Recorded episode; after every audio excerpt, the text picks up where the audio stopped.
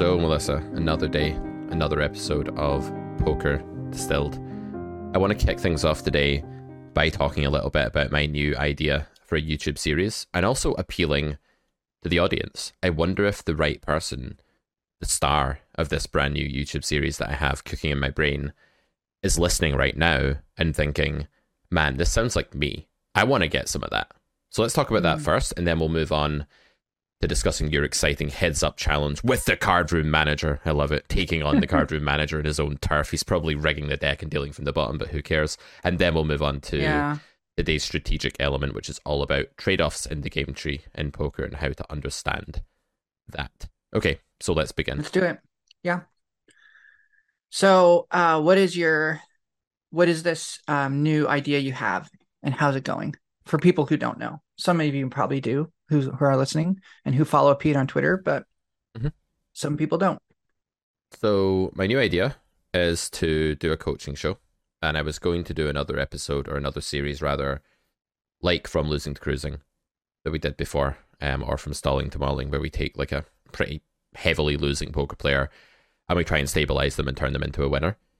Um, that has certain appeal because people can watch that and say, oh, that's just like me. I'm losing right now, mm-hmm. and I'm stuck, and I want to get out of twenty-five N L, and I want to see how, how this person does it. And you can sort of sweat that and see if it works or not. Mm-hmm. But then I thought, nah, I want a bit more traction. I want someone that has an audience, and I want it to be someone that's maybe well known in a different scene. So like in the live scene.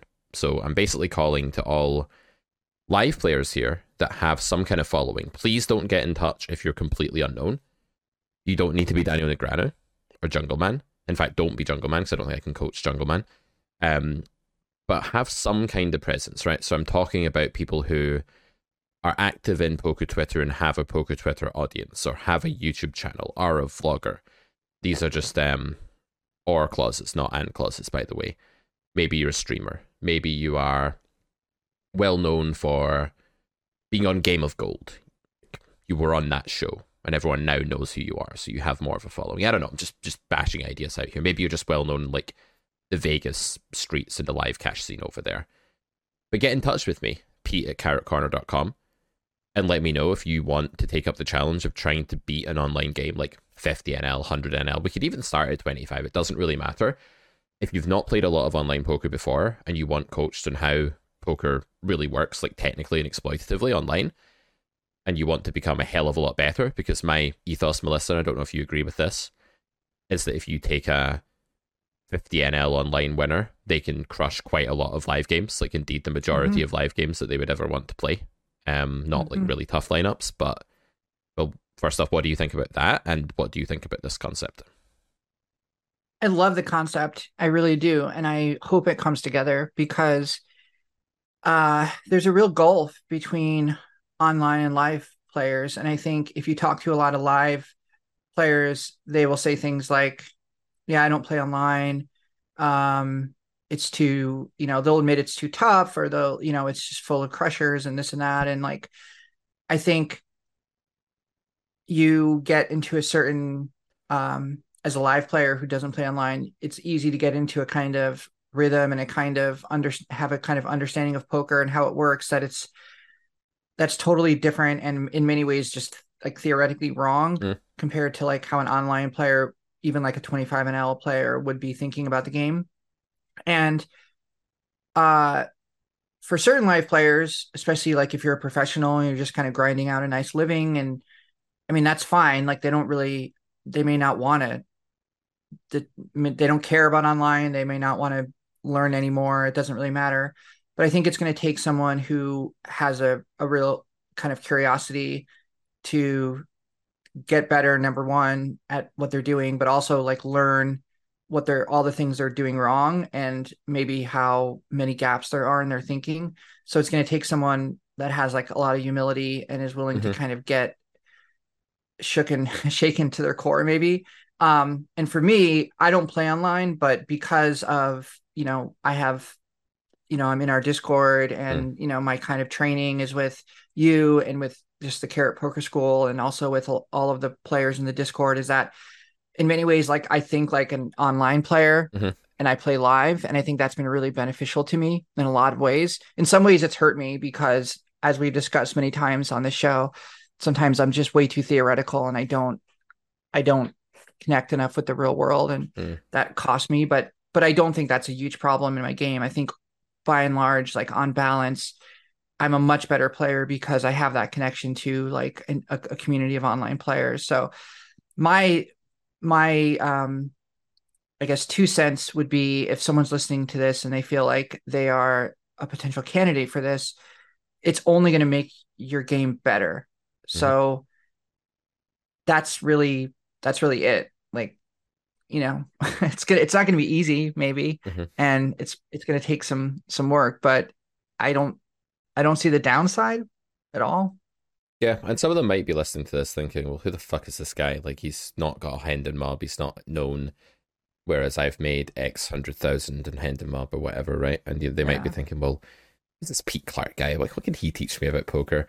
Um, and I would just say, like, you know, fair enough to be apprehensive about that, but um, it's different worlds, right? There's the online kind of grinder world and technical cash game world, and then there is the live tournament circuit and live cash game world, and in, in my own little pond, which is like the online cash game world, generally teaching people that play anywhere between twenty-five and L and high stakes.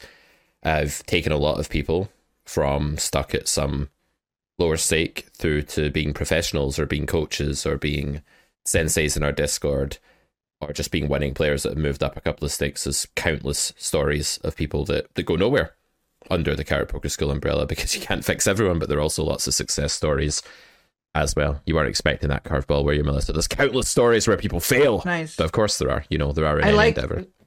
One of the things I liked when I first met you, and I don't remember if it was something you said during one of our coaching sessions, or it might have been in one of your some of your free content, but you made some mention about how, like, poker's too hard and that, like, a lot of people just won't make it. Yeah.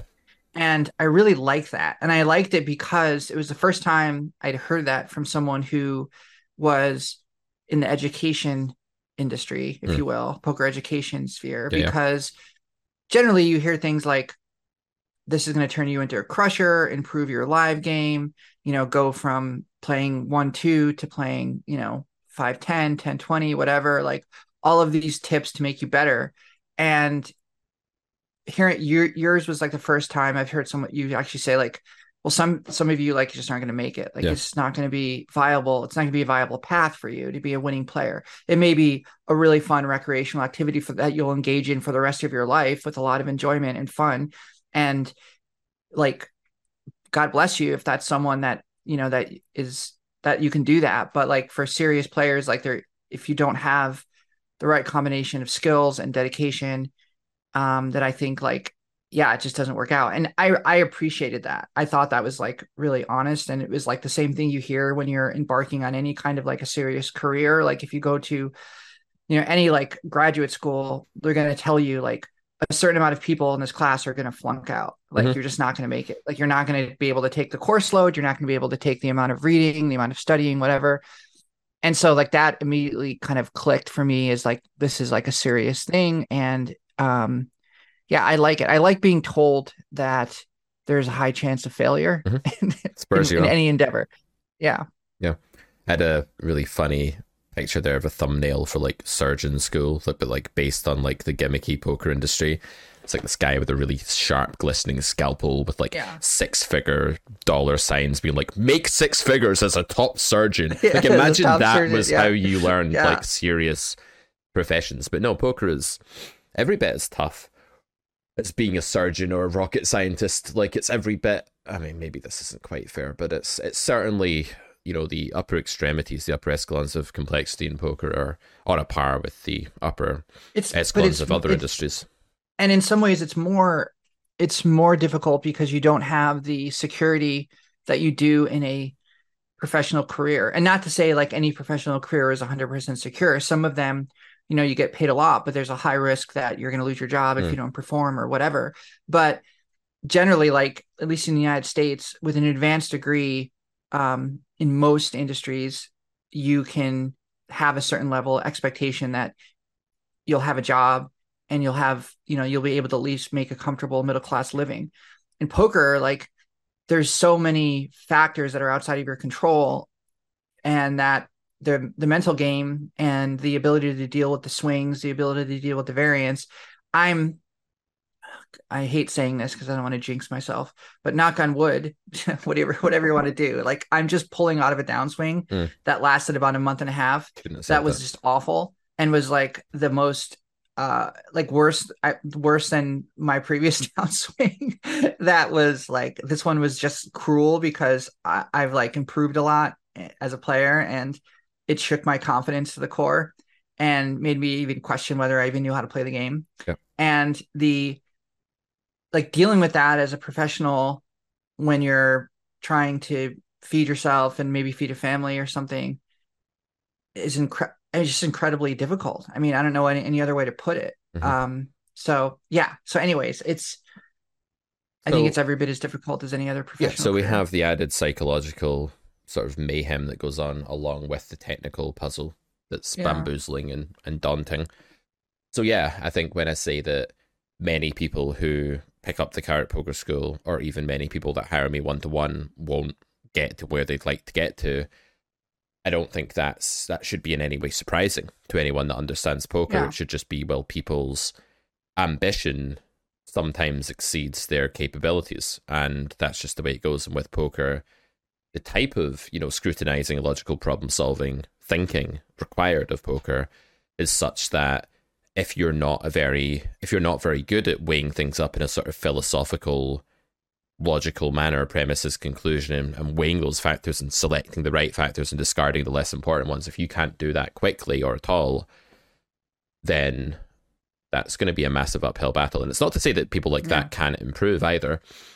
You know, if you're if you're someone that struggles with having a, a coherent, lucid thought process in poker, maybe you will never be a winner at two hundred N L online, but most people, you know, the vast majority of people will never achieve that.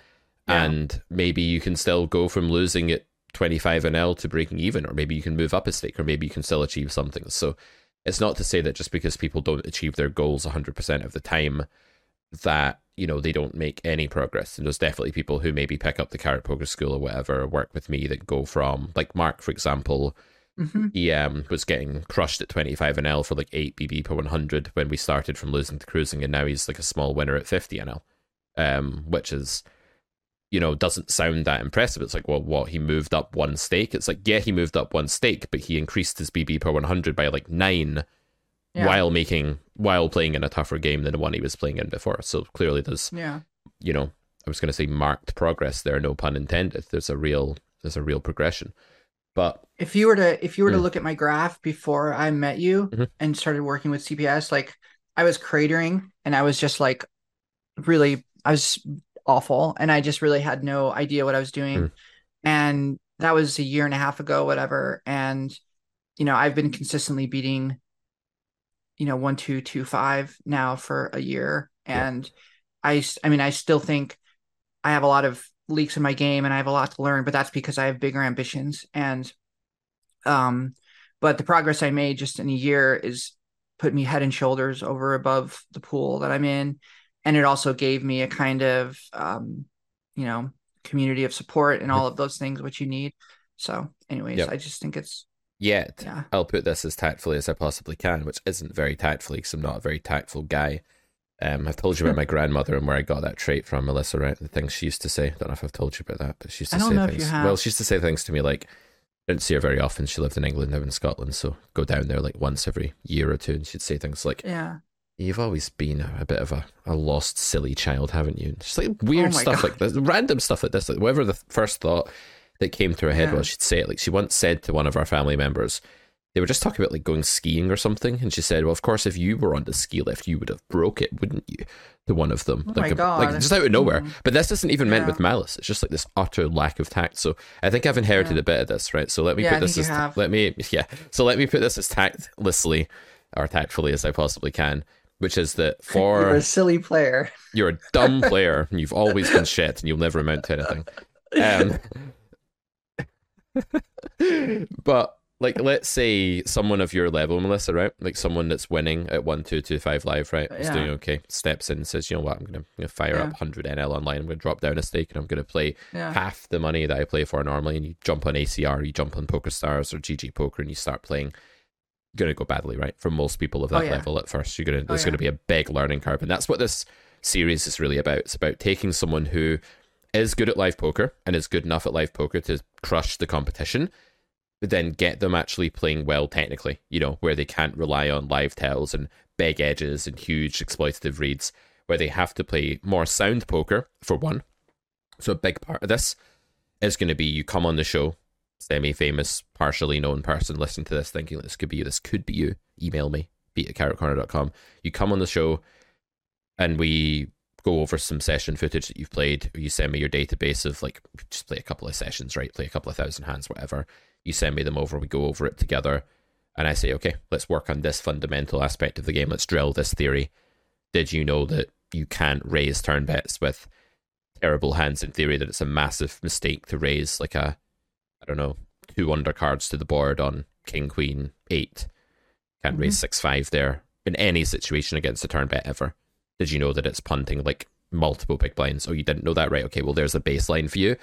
Now you can only consider ever doing that with, like, the most absurd extreme read that you would need now. So we're sort of grounding things, you know, we're going to put things in yeah. perspective and compare your thoughts and the stuff that you're doing, the good and the bad, to the theory and say, well, this is good, and this is in line with theory, this is bad, this isn't. But we'll also talk about general human exploits. So not just like, oh, I know this live player or this player type, this is old man coffee, this is passive fish, but what the humans do wrong. And what that's going to do is it's going to broaden your understanding of how to exploit humans, which means that you won't just be exploiting old man coffee and, you know, drunk Bill. It's always Bill, I choose as the name for yeah. the, he's the old man coffee name and the drunk guy name. It's drunk Bill and it's old man Bill, right? They're two different Bills, but they're all Bills.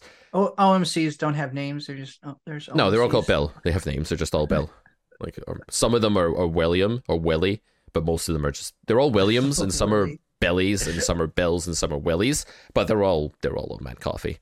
Um, yeah, fair enough. So we do that and we get you exploiting humans generally. It's like, did you know that people in general, when they check twice here, they're not actually supposed to have that range that you used to delay, you're used to cleaning up by delayed c-betting into. Yeah, right. They're meant right, to have right, all these right, trappy right. raises. Now, how often do your opponents do that? Never. Well, they're meant to do it twelve, twenty-four, thirty-one, whatever it is at the spot percent of the time. So we can, and then when we send you back to play live again, when I say, okay, our time here is done, that's been a great YouTube series, you've gained followers on Twitter, I've gained followers on Twitter, everyone's happy, hopefully I've not, like, alienated you with my tactlessness that I inherited from my grandma, you know, we're all happy. You go back away to your live game again, you sit down with old Bill and drunk Bill and shit Bill, and you just take their money way worse than you were before. Or maybe you're playing in tougher lineups and now you're holding your own against regs that used to get the better of you or something like that. That's my goal. Great.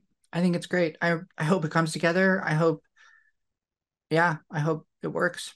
Cool. Okay, next topic. I look forward to it. You challenged, or no, the card room no, manager. No, I was challenged. I accepted challenged. a challenge.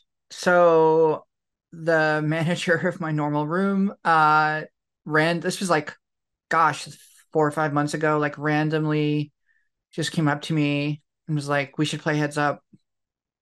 And I said, sure.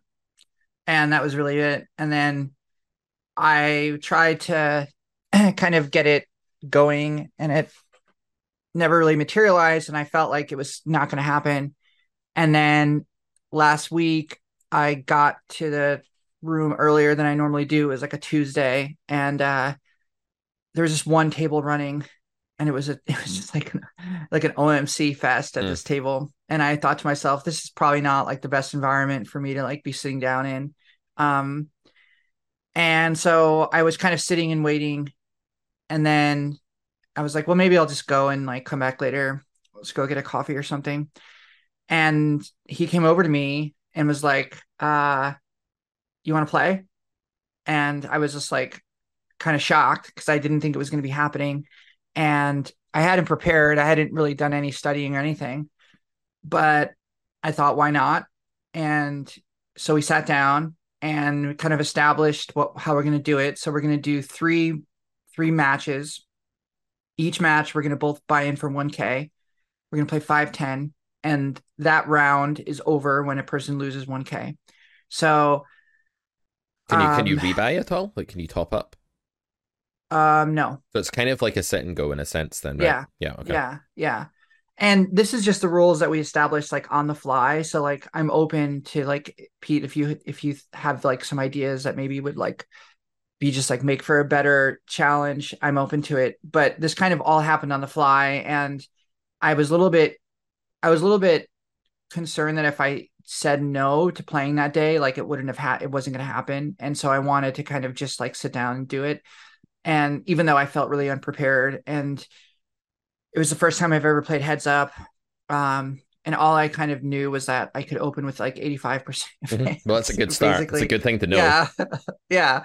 And, uh, and I just, and I knew that not because I had like looked at like a ton of charts, but because I had just like watched, I think I'd watched like a Doug Polk video where he talked about it. And so I was like, okay, that's, where, that's my starting point. Um, and we played for about four hours, I think. Um, and I think it was like pretty neck and neck for most of it. I had a slight lead at one point. Um, I was, I was like, I was being more aggressive than him, which I think was probably the right thing to do. Um, and then it just like turned, and I ran into a lot of bad variants. Like at one point, like, uh, he, like I bluffed, he had, and he had quads, which was like the wrong time to bluff. Mm. Uh, obviously. And another time, like I hit a set and he turned to straight. I, I flopped a set, he turned to straight. And just all of these kinds of trappy situations that I got into where it just cost me a lot of money, cost me a lot of big blinds. And that uh, just kind of depleted my stack. And the, the tough thing about heads up, well, there's a lot of difficult things about it, but one of the things is like the adjustments you have to make based on stack sizes is very similar, I would think, to like a tournament to where like you're shoving at a certain depth. Um, well, that's because you've I, made the format that's essentially a tournament, right? Like if you were just yeah. playing endless hands of one hundred big blind cash and you were just topping yeah. up, then you'd be way more in your own wheelhouse, right? Right, right. And I think that that threw me off because when I got down, when I got down to like less than like, than like forty or thirty bigs, mm-hmm. I was in this kind of shove or fold situation. I mean, even, I mean, it wasn't, maybe it wasn't that drastic. Maybe it was when yeah. I was a little bit like below like twenty-five bigs, yeah. which is how I would feel in a tournament for the most part. Um, yeah. And, and so that was difficult, uh, I think because of the, because of how we had structured it. And then, um, so I ended up losing, and I think it was a combination of running bad. In all fairness, I do feel like I ran bad. I think that I made, you know, I made some mistakes that I think I probably would have done differently, but all in all, I don't think there was like a ton of that I could have done. And that's really being as critical as I normally am about my own play. Yeah. I mean, um, this is a really yeah. high variance format, right? Because yeah. you're playing one hundred yeah. big blinds. I'm actually shocked right. that it lasted for four hours, but maybe that makes sense given that live poker is a bit slower. Um, that feels like quite an elongated. And he was dealing. Session. I mean, he was dealing. It was just like one dealer. And also two, it's like the, the first hour and a half, we were both, I mean, he was playing really tight. Mm. I wasn't really playing tight. I was, but my aggression was just like, I was just getting folds. So, yeah. So you're like slowly chipping up. But yeah, it's a very high variance yeah. format. Like if you think about playing against like just a normal six max game online, for example, and you play like that, I don't know what that would be, like a two hundred hands or something like that. Mm-hmm. A stack can fly in either direction, like at any point. Yeah. So yeah. some of these matches would last eight hands and some would last one hundred hands and some would last three hundred hands. It's just the way it's going to go. And I would say that the edge that either, if you can have one hundred big blinds deep in a sit and go, um, okay, the blinds are static, so that's at least something, um, rather than yeah. the blinds escalating. Right. The edge is going to be something, but it's nowhere near going to be as big an edge as you can have in heads up cash, where you're always one hundred big blinds deep and where you just get to, to reload and play ad infinitum. Yeah. So that yeah. would probably be a better format for you if you thought you had an edge. But if that's what he's more comfortable with, then yeah, maybe you have to meet him in the middle. I don't know as well, like, how yeah. experienced the player he is or whatever. Does he does he listen to, to Poker Distilled by any chance? Or I don't know. Hmm. A lot of people do, and they tell me they don't. Hmm. I heard that because, like, I don't know. I think like they look at it as like, I don't know. They or they don't tell me they don't, but they don't tell me they do. I'll put it that way. Right. A few people have told me they do, but right. I know everyone knows about it for the most part in my pool. And I think a lot of people like it because they feel like I talk about how I play mm. and mm-hmm. people make adjustments. I don't know. But a few people, I, I don't think he, I honestly don't think he does. I don't think he does. I don't think that he is, mm. uh, he's not a, he's one of those people that I think is, he's born and raised in Serbia and moved here when he was like in his twenty, early twenties and like is uh, a real like creature of live poker. Like he plays a lot of P L O, he plays a lot of mixed games, um, plays bigger, definitely bigger than, you know, the mm. normal kind of like person in my pool. Mm. Um, is a real kind of gambler, likes to, I think likes to kind of, you know, he just likes to gamble mm. and, But I, but he also has an instinct for poker. I think he's one of these, just like, like I, we've talked about in the past, these kind of live players that have a really, are really sensitive. Like they're very sensitive to what's happening in the live world and kind of play a lot on instinct. Yep. And, and he thinks really fast. He's a really smart guy. And I think that he, I don't think that he has any kind of theoretical training, but I think that he makes up for it in just raw intelligence and also just a sense of like, he's also just really emotionally intelligent mm. and is able to kind of see, understand what's going on. And he has a lot of gamble to him. So yep.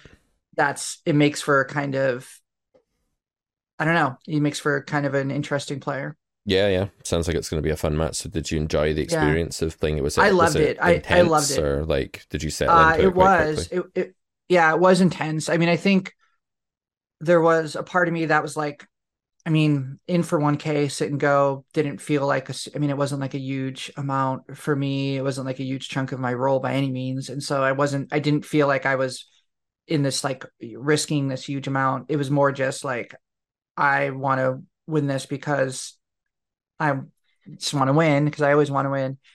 And so that, re- that relieved a lot of the stress that I would have felt if we were playing like much bigger or, um, or something like that. But really, it came down to me wanting to kind of every hand and every close decision sparked my curiosity. Like, mm. I want to learn more about this. I want to dig into this with a solver. I want to understand like what I'm supposed to do here or what theoretically should be done here. Mm. Um, and that part was great. But also what I loved about it was that you just, you're just constantly in the arena and it's like one hand after another, after another, after another. And it's just, that is really addicting. Yep. It's really addicting because you don't, you know, maybe similar to playing like on Zoom online, but yep. even that is, you don't have the face-to-face. And so like, you're in this, you're in this setting where like you're, you know, we're talking and we're just having kind of a light banter and, you know, it was very friendly and kind of in a strange way getting to know each other like you would if you were like eating dinner with dinner with someone yeah, because yeah. you're in this like you're in this like one-on-one environment mm. and it feels like that but at the same time you're having this intense battle mm. so it's this really weird contrast between between this kind of like getting to know you lighthearted chit chat and like also like you know this is a really intense game so so I can't wait to play the next round. I don't know when it's going to happen. We don't have anything set in stone. Um, I, you know, I think it'd be worth maybe proposing some different rules to see, like, I think maybe he'd be open to that. I think he's, um, he may, may not, I don't know, but, um, yeah, you could time it instead, format, I guess. So you could say yeah. like, if it was to be cash, like just to control, like how long you're going to play for and stuff, you could say there's a two hour clock or three hour clock, sessions are three hours. Yeah. You can buy in as many times as you want. Um, you can yeah. quit at, um, like there could be a stop loss for the day where if one of you felt like losing five buy-ins would be too much to keep playing that day, you're allowed yeah. to quit at a certain amount of buy-ins yeah. down or whatever. Um, yeah, I think there's other things you could do to make it, not that this isn't like a, a respected format, like Heads Up Sit and Goes are a respected format. There was the whole yeah. high stakes duel thing that went on for ages where Hellmuth was like undefeated for like twelve matches right. or something, if right. you remember that. Right. Um, so... But there's extreme variance, you know, just that streak that Hellmuth was on, that's there's a lot of variance, you know, those were blinds escalating, yeah. so perhaps there's even more variance in them. And I don't believe for one second that Hellmuth is like has a right to brag and say that he's the undisputed best in the world of that format just because he went twelve games unbeaten. You know, a roulette wheel can mm-hmm. be black twelve times in a row. easily. Mm-hmm. I used to be a croupier. Mm-hmm. I once spun the number fifteen five times in a row, which is insane, the wow. probability of that. Wow. Um, so these things happen.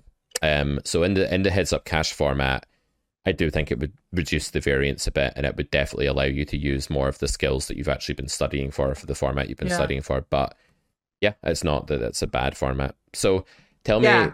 Yeah. Mm-hmm. Go ahead.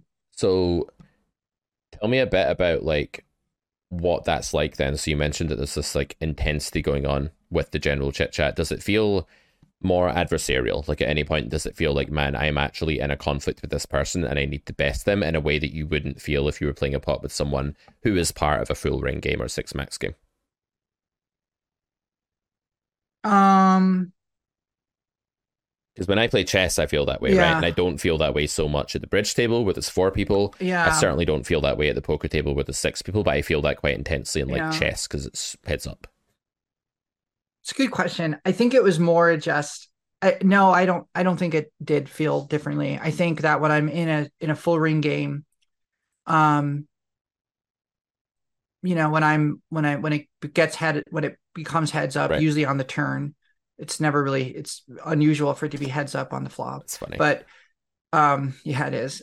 So turn river heads up. Yeah, I'm I'm I felt very similar in the sense that I'm trying to make the best decision I can, the highest E V decision that I can in in the moment, and it didn't really matter to me that this was heads up and that we're going to be playing another hand in five seconds mm. or ten seconds, whatever. Mm. It didn't really matter to me that the you know the format was different. It was more. It was really my thought process was the same. I think if anything, I felt more room to bluff, more room to kind of maneuver, which was, I think I really liked mm. because one of the things that's so frustrating for me in live cash games is you're not in a heads up situation a lot. And oftentimes there are fish that are behind you, the next to act, and the person that is first to act, you know, if you're like in a middle position, for instance, and the person that fir- is first to act is, you know, a weaker player and you want to isolate them, you know, it, you have to take into your consider into consideration what the players behind you are, you know, that they're there and what they're likely to do and all of that, all of those factors. And that can be annoying because like I made some comment to my friend who I was playing with the other night, who's, who's, you know, kind of a, a, a more serious player. And he could, I could say this to him, but he was just like, he was in the game and I was like, at one point I pulled him aside and I was like, why do you keep flat, like flat calling three bets, like behind me, like screwing me up. Like I screwing me up. I can't maneuver. Like, what are you doing? And, and like the, the, um, so like things like that, but you don't have that in heads up format, obviously. And I think I also feel like the edge that I have is, uh, I think a, more um I'm, I'm in more I'm in more control of kind of yielding that edge in a heads up situation, maybe because it's only heads up and you're not there's no other factors outside of that. Yep. And that is really a cool feeling. And I think more than anything, it's really intense to be constantly like decision, decision, decision, decision, decision. It's never okay, I just got dealt, you know, nine deuce and I'm mm-hmm. folding, you know, and I'm sitting back yeah. and I'm waiting for the, you know, there's none of that. It's yep. just decision, decision, decision. And when you're opening eighty-five percent of, of, of hands and, you know, you don't have a fold, you don't have an automatic fold generally. Um, and also too, you're constantly in these spots where like, and this is something I, I need to just understand more and learn more is like, where is that threshold where I can continue? Where is that threshold where I can bluff? Where is that threshold where this is just a give up? Mm-hmm. It's not very clear. And the sometimes it is, but sometimes it's not. And then I was thinking, am I making this more complicated than it is? I, you know, this, it piqued my curiosity so much that I watched a lot of the live streams that, um, you know, Doug Polk has played heads up. Like I watched a lot of the match between him and like Kevin Rebichow. Mm. Which was great. And just like watching what they're doing, watching how that, you know, how that played out. Um, understanding completely that those guys are in different universes and they're playing in a much different type of manner, and there, there's a lot more money on the line. But yeah. the point is, is that just understanding, like, you know, how how are how is this played? You know, how are these close spots played? What is a close spot? What is a give up? All of these things, mm. just kind of, it's just kind of different. It just, it's a, it's a different type of chessboard, if you will. Yeah. And I think the potential for like losing control in some spots when you start with eighty-five percent totally. of hands is just humongous, right? Because if you think about totally. blind versus blind play in six max, and because that range is like nearly fifty percent that opens from the small blind and the big blind calling range is really wide, that's one of the most exploitative spots in the six max game tree, mm-hmm. because as soon as you start, mm-hmm. checking to a wild player there that just flatted you in position in the big blind, and the board is like eight three deuce, and they start betting at you, and you know that they have a, as Peterson would say, a certain proclivity to say that they have a proclivity to aggression is to barely scratch the surface, you could say. And what they're really doing, have to throw one in every podcast, and what they're really doing there is that they're having the thought of I want to bluff. But unfortunately for them, the thought I want to bluff actually presides over hundreds of combinations that exist in the starting mm-hmm. range. So, yeah, that's that's a bit of a problem. And it means that when you're not aware of the width of your starting range and how much air is in yeah. it, and you have that proclivity just to invest money because you want to win the pot, you end up really, really over bluffing. So yeah. that's why in Cash Injection, yeah. the, the exploitative quick fix course, we talk about just bashing these unfiltered ranges, the idea of the unfiltered range, the range that has started off wide, not an under the gun versus hijack three-bet pot or anything, not a cold four-bet range, but a range that started wide and then wasn't forced to shed its bottom hands by facing a bet. Like the mere act of facing a c-bet forces the shedding of the bottom part of the range, you could say, right? So when you're playing heads up with someone and they are aggressive or they're hungry for for bluffing or they just want to win pots, like just checking to them knowing that they have a thousand combos now rather than yeah. six hundred, you know, they have like one thousand or one thousand fifty of the one three two six starting combos. That gets pretty insane very quickly. So I think like one of the challenges for an aggressively minded player like yourself, Melissa, would be what are the spots that he can see I'm completely going to overdo it in if I just fall into the trap of bluffing because I can. And I think bluffing because you can is a sure way to get yourself owned against a good player who understands mm-hmm. your landing range, which means the range you arrive at mm-hmm. on a street before mm-hmm. you split that range by taking action. Mm-hmm. Certainly. And the other thing that I'm contending with is he's not a player. He's not very aggressive. Mm-hmm. And that leads to this kind of imbalance a little bit where, you know, I'm not, I can't normally can't depend on him to uh, put money into the pot, you know, to drive the investment ceiling kind of thing. So it, it leaves me, it certainly, that certainly plays into some of my bias for aggression. Mm, you're fast playing and, your value hands more because you yeah, don't expect yeah, to get I'm, much money by checking. Yeah, exactly. Exactly. And it also, the mental game side of it too, is that when you're, you know, I went through a period where I was like card dead for, you know, maybe like, well, card dead and heads up, mm. meaning that I wasn't, you know, connecting. It was just like, I was just kind of constantly in like no man's land after the flop. Um, and, and then I'm dealt kings.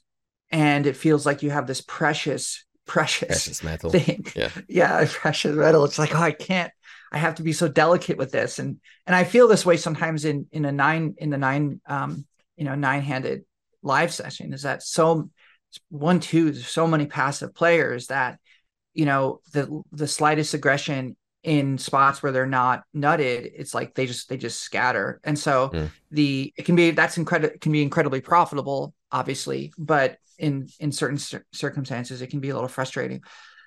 So, you know, on one hand in, in one hand I had kings, and you know, it was like um you know, single raise pot, he he raised, and I'm like, okay, I can four bet, I can flat, obviously, like I want to be four betting, and I four bet and he folds. It's like, and obviously that's the right move, right? It's like a four bet in a heads up. Mm-hmm. Um, and, but at the same time, like if I had flatted, you know, that would have, would that have been better? Like, was there a slow play here?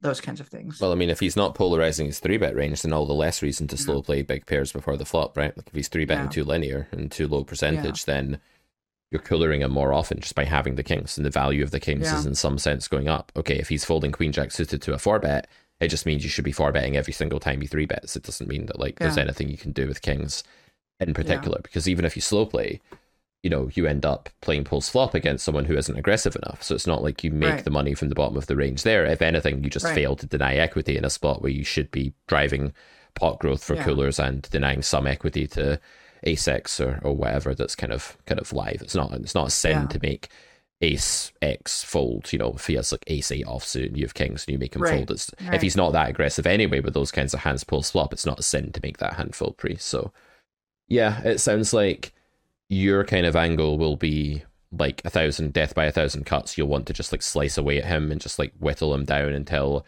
he's forced to take more risks and you have the commanding chip lead.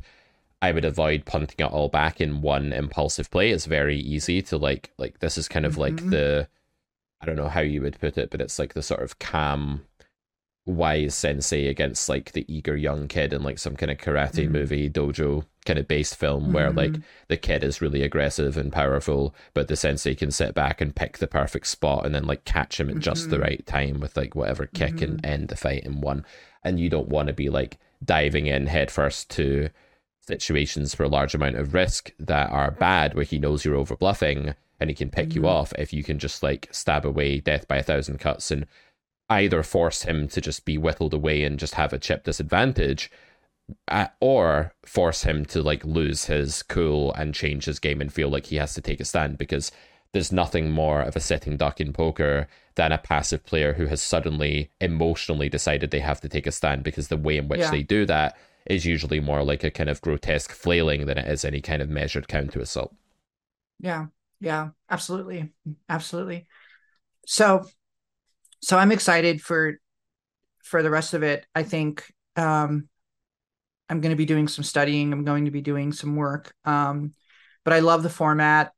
It It's definitely my favorite form of poker for sure. Like mm. it's just so much fun. Yep. And it's like, it's so, it's so intense and it's so all consuming that I like, it'd been, it's, it's been a long time since I've like actually lost track of time. I mean, I always, t- I always kind of lose track of time when I'm playing poker, because, you know, I, like I said before, like I'm so engaged in it, but heads up, like you really lose track. You're really sucked into this oh, yeah. kind of format. And, and that's awesome. And it feels so special, and it feels so, it connects you in a weird way to like, yeah. I feel like the, the true root of like maybe like how poker developed and like mm-hmm. how it was played before people knew how to play it. And just, it's just a pure, it's just so pure. Mm-hmm. And that in itself is really amazing. And, yep. um, yeah, like it feels like if it, if it, if there was like a poker Olympics, it would be like the, the marathon or something. It's like the, it's like the oldest event, you know? Mm-hmm. Um, I remember thinking so, like, yeah. No Limit Hold'em, when I first played it, was a really shit boring game, because I used to play five card draw, and that was the first game I ever learned. Five card draw with, you know, one swap, antes pre-flop, pre-draw, uh-huh. betting pre-draw, one draw, uh-huh. betting post-draw. And that yeah. game, I used to play it three-handed, and that game was like crack cocaine of poker as well, because you were either involved in a hand um like battling with one other person, or it was a three-way pot. Sometimes you'd fold like before the draw and you wouldn't be, but very very often you just had loads of decisions and you were looking at five cards. The other guy had five cards, you couldn't see any of them. The only thing you knew is the other guy took X amount of cards, and you had to figure out whether yeah. you had the best hand and whether you could raise or whether you could call. It was almost like five card draws halfway between crazy. Poker and rock paper scissors or something like yeah. that. So it was great fun. But when and when yeah. I started playing No Limit Texas Hold'em, I was very much like, oh, this game sucks because you're dealt a seven and a three all the time and you fold and you just do nothing. Like, what the hell is this game? And it was only when yeah. I discovered six max online cash that I was like, okay, this is a good game if played in this context, playing eight tables of this yeah. of this six max yeah. variant. But like for me, yeah. like I've said this to you before, to sit at a full ring table, I can't think of a situation where I'm more aware of the passage of time, because I just feel like I'm literally yeah. doing nothing. I feel like I'm in some kind of cell. So yeah, yeah I can see why... Yeah. You're really enjoying the foray into heads up. All right, so let's talk a little bit about branching and splitting and trade-offs in poker, right? A bit of a strategic yeah. segment here. So very often um, when I hear poker commentators commenting on the game, trying to simplify it, maybe they don't have the best understanding of the game, they can fall into the trap of being very results-oriented, right? So I often hear poker commentary going on in clips I watch, something like, oh, a guy had, I remember a hand where, and the audience can help us out with where this hand occurred, but someone had tens and it was a heads up, like final stage of maybe one of these like Triton events or something like that. And the guy like limps blind versus blind with, with no, the, the other guy limps, I think small blind limps and big blind checks with two tens. And a commentator's like, oh, he checks, that's, that's weird. And the flop comes in such a way that the other guy like flops it straight with like five three or something like that. And all the money goes in. They're only like eighteen big blinds deep or something like that. So tens is probably a fine slow play at eighteen big blinds stack depth, I would imagine. Like the there's a real trade-off there, right? Because if you raise with tens, you put more money in the pot when the guy has a continuing hand. Okay, great. So in that branch, you're very happy that you raised and you're glad that you didn't check.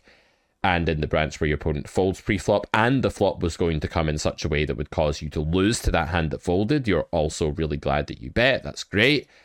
But what about the times when you raise pre and the guy folds a hand and would have flopped the second best hand or would have bluffed it off to you post-flop or something like that?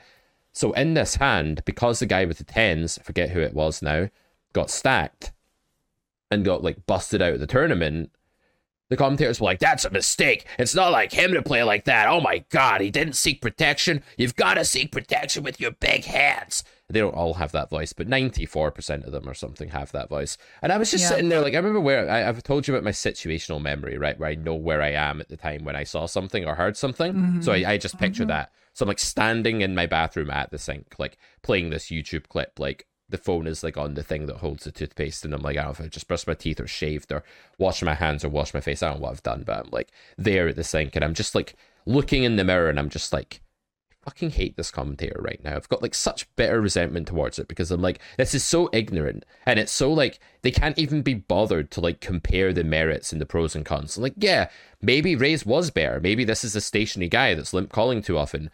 Maybe, you know, this is a guy that isn't going to bluff much if you check back. Maybe Rays was better, but can we at least discuss the technical merits of like where Rays mm-hmm. would be better and where check would be better rather than just grabbing one single notion and being like, blah, protection. There you go. You didn't get protection. You got sucked out on. Ergo, you should have got protection. Like, this is so brain dead. It's, it's almost like we're simplifying the game tree to just being like, what happened? And now we need to be mm-hmm. telepathic to play well. And that's a bit of a reductio mm-hmm. ad absurdum right there. That's a bit of a problem, mm-hmm. you know? To say that that's mm-hmm. borderline psychopathic is to barely scratch the surface of it, man.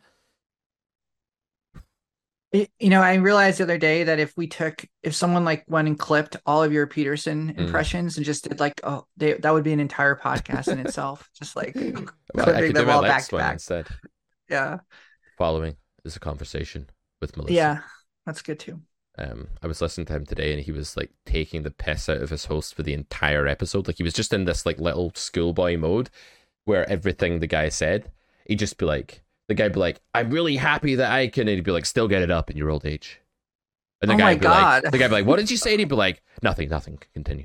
Like, he's just doing this for like the whole episode. Like, Lex really cracks me up sometimes. He gets in this yeah. mood where I'm like, I get it. I totally relate to yeah. that. Like, I'm going to yeah. torment you like a little school bully clown kind of mode. Yeah. Like, I totally get that. I'm like that sometimes as well. So, but anyway, um, this failure to really see the branching yeah. of the tree and the trade-off and the pros and the cons, it's a huge issue because it leads to blindness, it leads to myopia, and it leads to this sort of fog of war that's impossible to see through. Yeah. And a lot of my one-to-one students, like, that's one of the things that makes me want to bash my head off the monitor is when I'm like, okay, what do you think happened in this hand? And they're like, oh, I hate this hand. I played this hand terribly. And I'm like, well, why did you play it terribly? It's like, well, the river's just clearly a fold. Like, he's clearly not bluffing there. And I'm like, this is a really mm-hmm. overbluffed spot. What are you talking about? Mm-hmm. And I'm like, really? So I did well? I did good? It's like, no, you're doing really bad right now because all you're doing is mm-hmm. thinking about the way you played it and what happened to you. And you're trying to work backwards from the conclusion to pick out one sort of, I don't know, whatever seems like the most relevant data point that's related to that showdown, and then you're trying to make that the full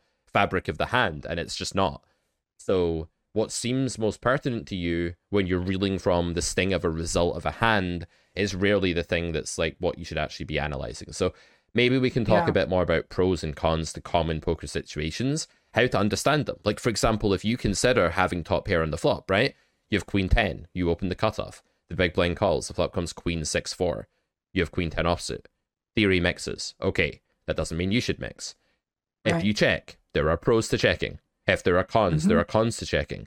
If there are, mm-hmm. if you bet, there are pros to betting. If you bet, there are cons to betting. And in mm-hmm. equilibrium, there's, these just so happen to be balanced out. The seesaw is at one hundred eighty degrees, but it's not always in real life. It might be one hundred ninety. Mm-hmm. Now one side is tilted slightly up, and now you have to check.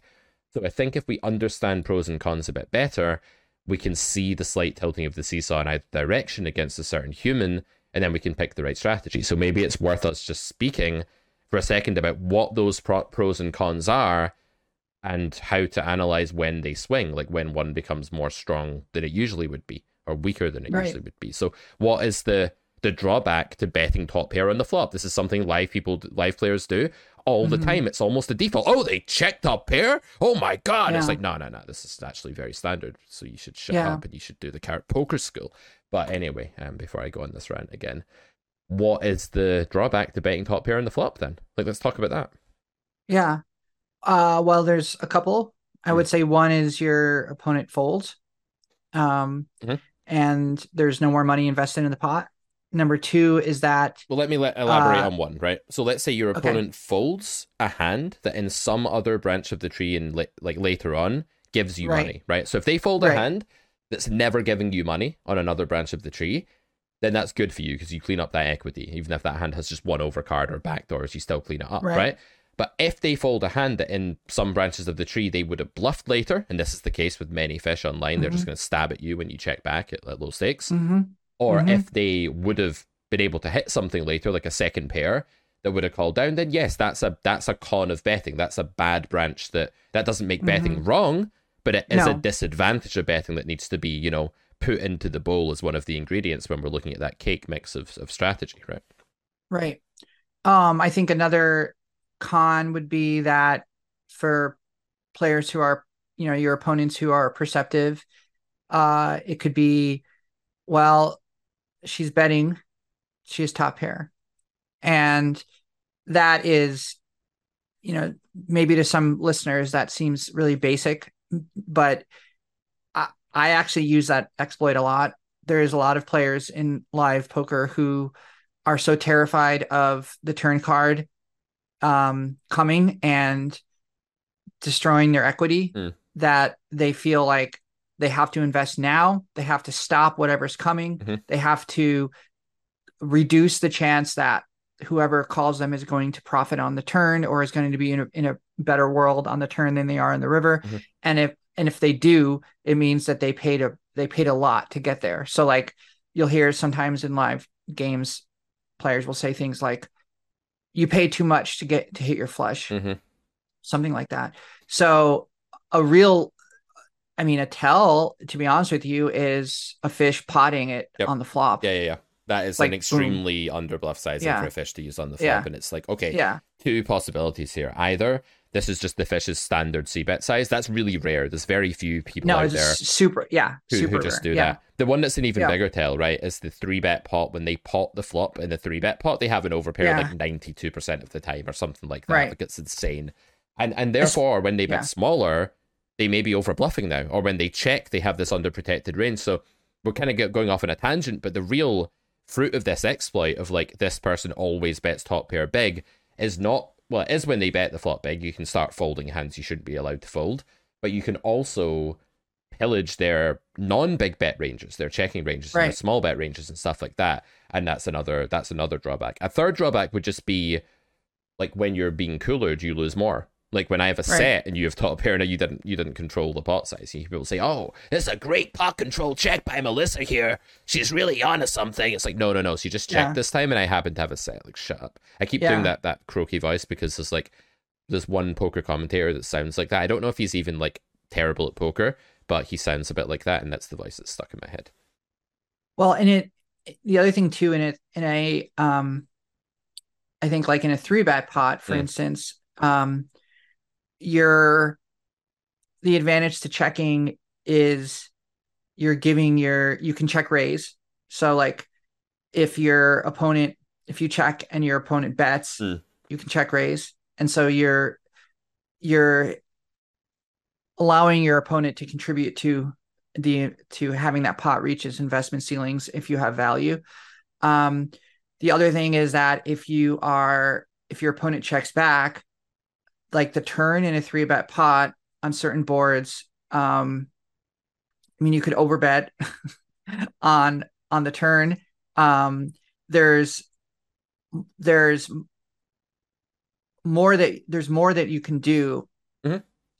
based on like just because like checking doesn't. It's not like you checked and like you've surrendered your nut advantage or you've surrendered you, you've capped yourself or like you've you've done something where like if you're properly protecting your checking range. Um, then you haven't capped yourself. Yeah, number now one, we're getting into two. Like range versus range, so we don't even need to okay. get into that. We should stick with okay. hand versus range for today because, like, okay. we are talking about understanding okay, so, the pros and cons of actions with sure. a hand, right? And that's where people so, have to start before they overcomplicate yeah. anything. Okay, okay. So, like, so I'll give an example. Um, this was a single raise pot from this weekend where there was a straddle on the button, mm. and uh, she was kind of a pass, a more passive player. Um, and I was like under the gun plus under the gun plus two, I think it was early position. Mm. So there was two both blinds flatted. It was like five, five dollar straddle. So it was like, um, small blind calls, big blind calls, folds to me. I have pocket queens. Mm. I raise to twenty. She kind of hesitates and makes a really reluctant call. Okay. So already I know that I likely have the better hand going Live into players the flop. With straddles is like dogs with like a fucking shred of meat that they got out of the bin. It's like you walk past your dog and he's like Rawr! And you look down and he's got like a bit of the lid of some like mince beef packet. It's not even got any meat on it anymore and he's like fucking threatening you. That's live players with button straddles, man. Okay. Sorry, continue. There's your grandmother. Um so uh Don't ever compare so me to her two... again, Melissa. Sorry. Sorry. This brings up trauma. Uh, small I mean, uh, button calls. The two blinds fold. So we go to the flop, and uh, uh, I, I bink a queen. It's like queen nine deuce or something. Mm. And it's like super dry. And uh, and I checked to her. Um, she checked back. And, you know, I could have bet. It, the trade-off in my mind was I bet now and she folds. I check, or, or maybe she calls. It's not clear, but um, or I check and allow her to either invest more or check back. She checked back, and the turn was a king. It's perfect, like an ideal card because I'm thinking, you know, calling my raise on the button in a straddle. Yes, she's very wide. She's incentivized to to call wide when you're straddling on the button, but still like there's a, you know, a not small chance that she's got some form of Broadway. And so I, at that point, you know, I knew I was like, okay, at this point, I think it's clear that I could check again. Um, but my, the exploit that I thought was, well, she's fairly passive and, mm. Um, and so I, I think, thought maybe it's going to fall on me to start investing. Yeah, I think I would have just like used that exploit a street earlier, to be honest. Like I get it. A street or earlier. Yeah, yeah. Like like, like you're okay. like we're saying she's passive. You can check here, no problem. Like in, in theory, you don't have to see bet. Are you talking about on the flop? Yeah, yeah. In theory, you can check okay. the flop, but yeah. you can also yep. bet. And yep. if the exploit is well, she's leaning more passive than aggressive, and she probably understabs, but like. Still continues to call like fairly wide, so I just bet a third or something and, and go from there. That's the kind of point, that's the kind of spot where you can bring in the exploit right off the bat. So if you understand that like both bet and check are balanced on a knife edge, that they're like totally fine theoretically, you can say, well, you've already said pre that she's more passive and clingy to pots than she is aggressive and bluffy, so let's, instead of checking, because check it, check is a line when you have the nuts, checking is a line out of position that says I want to maximize against your polar aggressive regions. I mm-hmm. want you to value mm-hmm. bet so I can check raise, and I want you to bluff so I can get money from hands I wouldn't get money from by betting. And we're now saying, well, she's not going to probably value bet that thin, and she's probably not going to bluff very often. So let's just bet and quote unquote target. You know, we hate this word, blah, blah, blah. But there, I think we can say we want to play against mm-hmm. her medium merged stationary stuff because that's more likely and more abundant. Um, with respect to investing than the other stuff. It depends on your read, right? But we can probably do that from the flop. But yeah, on the turn, yeah. I one hundred percent agree that yeah. like betting is the way to go now because she has so much like pair plus gutter, one yeah. pair, like all of this stuff, right? So let's yeah. bet the turn a hefty yeah. sizing. Yeah. Right. And I'm B seventy-fiving on the turn. You could even pot and it so or, or whatever. I, I could even pot it, yeah. You could say, you could argue as as follows. You could say something yes. like, well, if she has king, jack, et cetera, she's totally inelastic to your sizing now. And if she has like some underpair, like fives, she's probably just folding to any size. So like, if you're going to be seventy-five, yeah. why not even over bet or pot? It feels better to me in this yeah. spot. But this is what I mean. Yeah. This is the kind of experience, yeah. like knowing how to size your bet comes from understanding that base trade-off, and it comes from understanding like the elasticity of the opponent, right? Right. But, but anyway, B seventy-five is not like a disaster. But, so right. But and what I think is like an area that I'm like, I look at it as like a clear sign of improvement in my own game mm-hmm. is that at no point in the hand did I think there is only one option. Like there is mm. only one thing to do here. Mm-hmm. And I have top set. I got to get it in. I need all her money. I need to trick her into investing. She's passive. She's going to fold if I show any kind of aggression. So therefore yeah. I'm going to check to the river. I mean, at no point did I invent mm. this kind of narrative that forced me into making like, into seeing just tunnel vision, one choice. It's like, no, it's like I'm in this really wonderful world where I have like a lot of equity here. She's, we're both, she, I think the effective size was about, uh, I think about one hundred fifty bigs. Mm.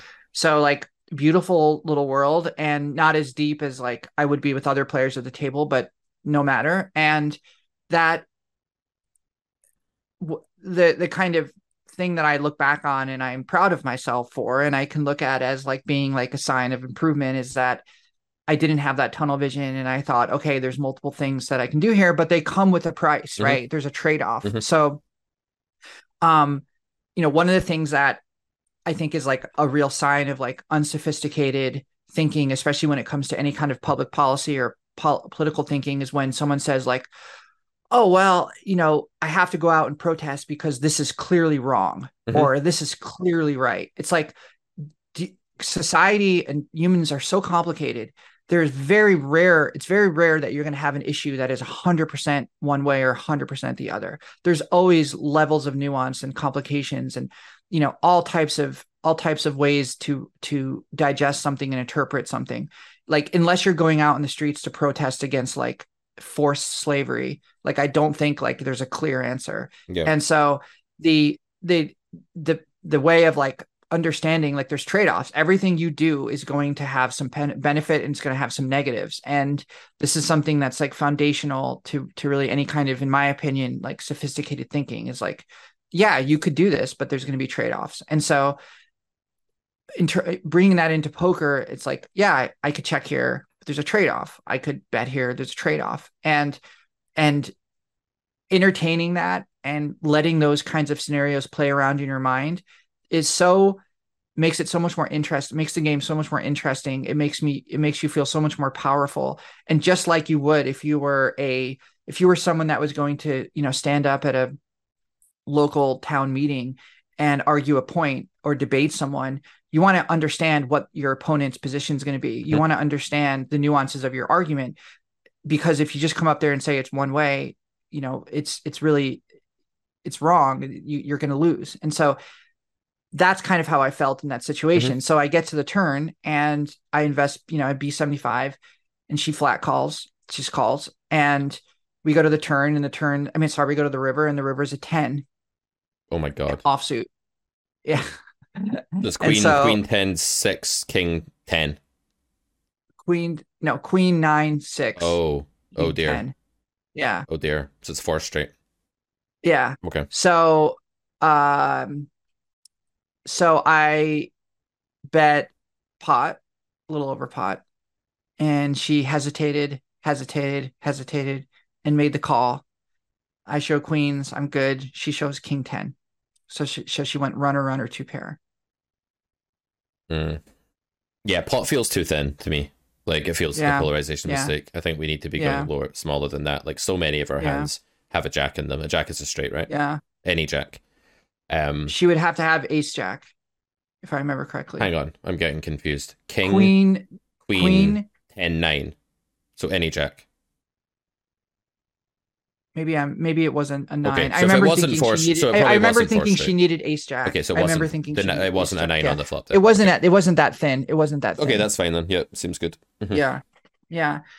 But, anyways, the point of all of this is that I think, and what we wanted to talk about today is that getting to that river spot where, um, is is not a straight line. Yeah, but guess, equally, we can't have the Carrot Corner audience thinking it's okay to pot four straight rivers with sets, because generally it's not. So I had to be a total dickhead there and just like make sure that wasn't the case. But yeah, no, one hundred percent. That's the point, is the turn yeah. trade-off and the flop trade-off. And I think the I think the best point with this hand is this one about don't go into like a tunnel vision, one track mind of, oh my god, it would be a disaster if my opponent folded, I have to keep them in the pot. I see this all the time from live players and, and online players too sometimes, the default checking when you make quads. Like, yeah. I actually yeah. checked quads for three streets this morning. Um, yeah. But it wasn't because I was scared of my opponent folding. Like the I opened fours in the small blind and the flop was five four four. So I flopped quads. And five four four is a board I'm going to check on all the time, right? A small blind against big blind. So I checked. I checked lots of stuff there. The opponent checked back, and the turn was like a seven or something. And again, I was like, well, they're, they're going to do a bunch of betting here as a bluff. They're going to do some value betting here.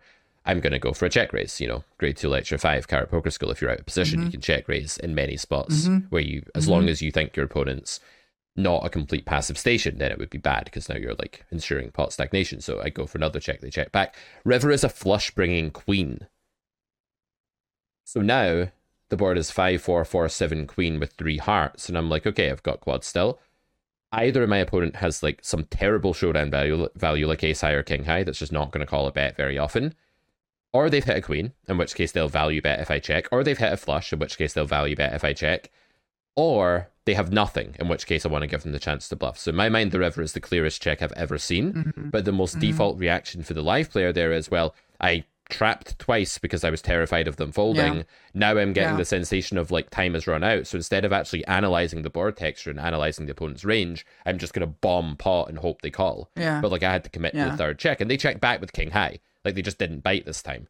But it's like, okay, at least I played the hand in a coherent way on the river, right? So it's not that it's always bad to slow play your hand. There are times when it's a good thing to do, and that won't always work, right? There's times when you slow play three streets and you win nothing, and I show down yeah. quads. I just go check, check, check, and I show down yeah. quads. And if a poker commentator was watching me, he'd be like, this Pete Clark guy's a fucking joke. Like, he can't spell poker. He checked down quads. But I was out of position, yeah. right? And it's about understanding what that trade-off is. So in your hand, yeah. the trade-off is like, well, do I bet the flop? Do I check the flop? And then yeah. the player type can say, just because that's a normal equal trade-off in a neutral situation doesn't mean it is against this person. So who's this person? Who's this player type? Who's this pool? And then which way does it actually go? You know, which way yeah. does the dial fall? Yeah, it's a lot of times too, this isn't always the case, but there's some players in my pool who I'm I'm generally sure, based on their bet sizing, their mannerisms, how they play, that they're they're bluffing.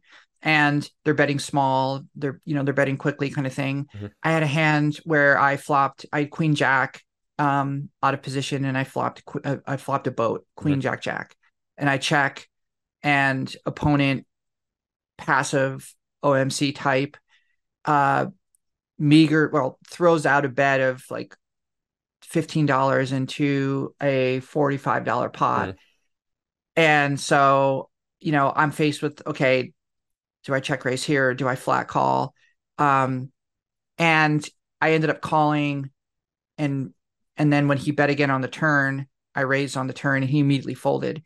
But one of the things I was thinking about is, is there merit to calling again on the turn and then block betting on the river?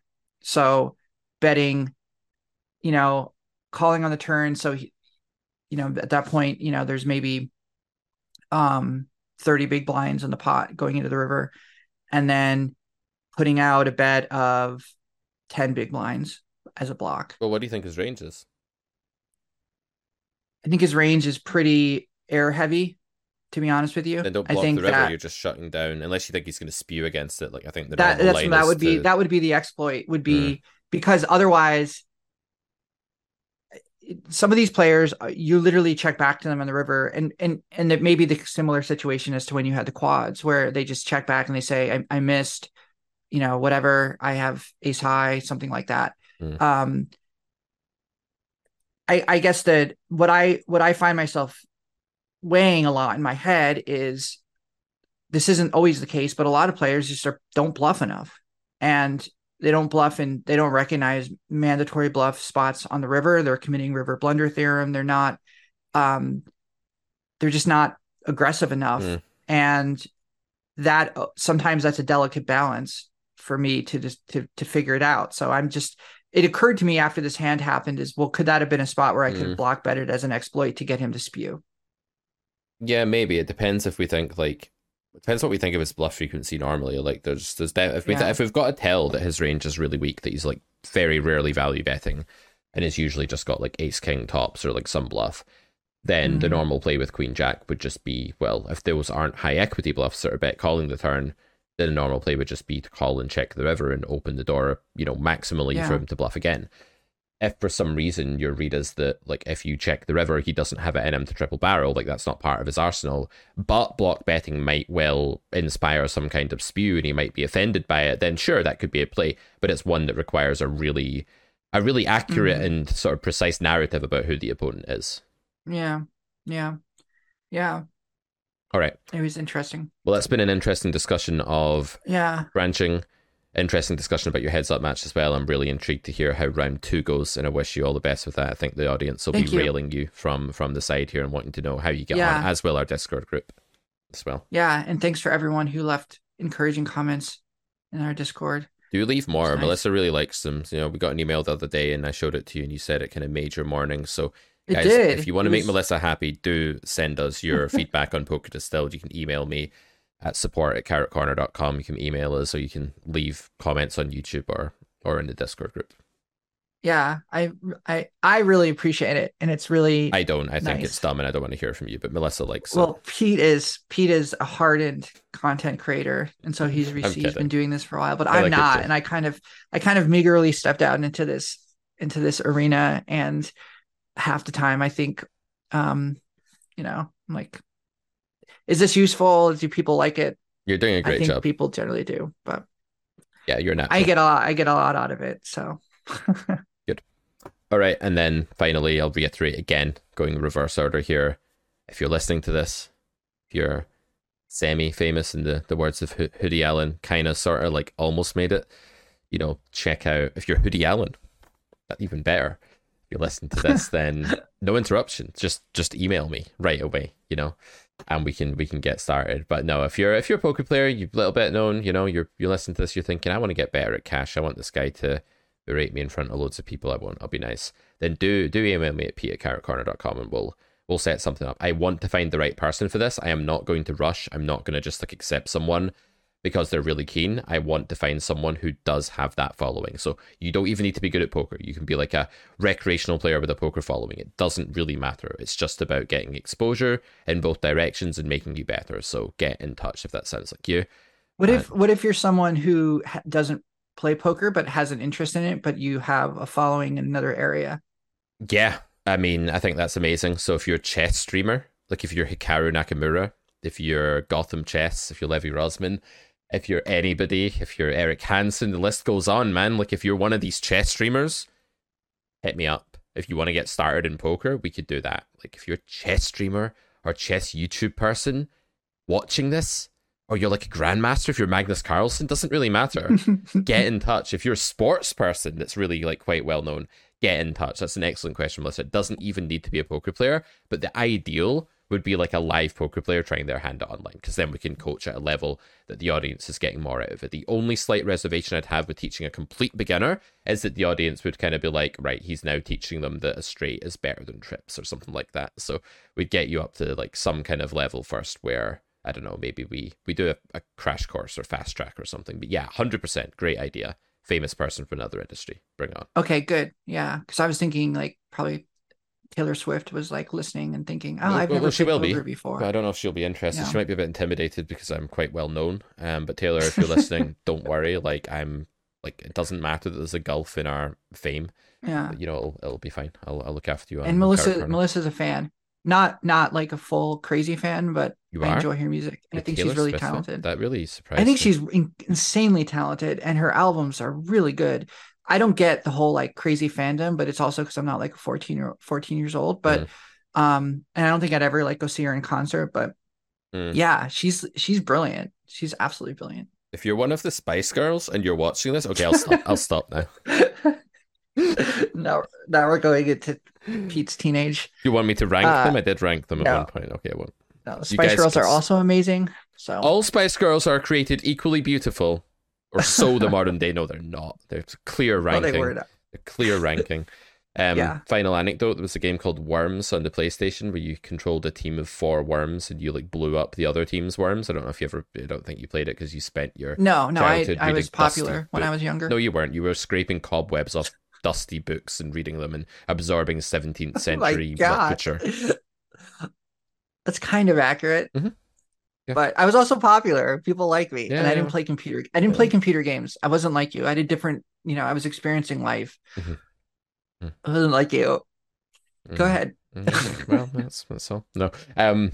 So in Worms, like you, you name the team. So I had a team called like I don't know, a team called Spice Girls. Right, was one of the teams that I made, and only four of them could get into the could get into the team, and I won't say who, but one Spice Girl had to be left out. Um, and it was done in order of who I liked the most, I'm afraid. And there is a hierarchy to things, and there is a hierarchy to life, and humans are a hierarchical species, and without hierarchy, we wouldn't even have sense. We wouldn't even be able to distinguish one thing from another. So please don't get rid of hierarchies. Like, let's not have them be oppressive. Let's not have them be misogynistic, but let's have hierarchies because they're great conceptual who, things. And I want to end on that point. Who did you leave out? Did you leave out Sporty or Sport? What was her that's name? That's uh, Mel C, Sporty Spice. That's, that's a fair yeah. guess. I, I don't really want to say because I, I know that they're all listening to this and I don't want to offend any of them. That's fair. Mm. That's fair. They've, yeah, that's fair. Um and consider it. Yeah. Well, thank you everyone for listening. Um Let me and, just say it wasn't uh, Jerry, it wasn't Ginger Spice. Let me just just in case she's worried. Well, I knew because like the carrot thing, right? Right, right, right. Yeah. Sorry, do your outro. Um my outro is thanks everyone for listening. Please get in touch if you want to take up Pete on his offer. I think that'd be really exciting. And that's all. We'll see you next week, I guess. Sounds good. See you then, guys. All right. Bye-bye. Bye.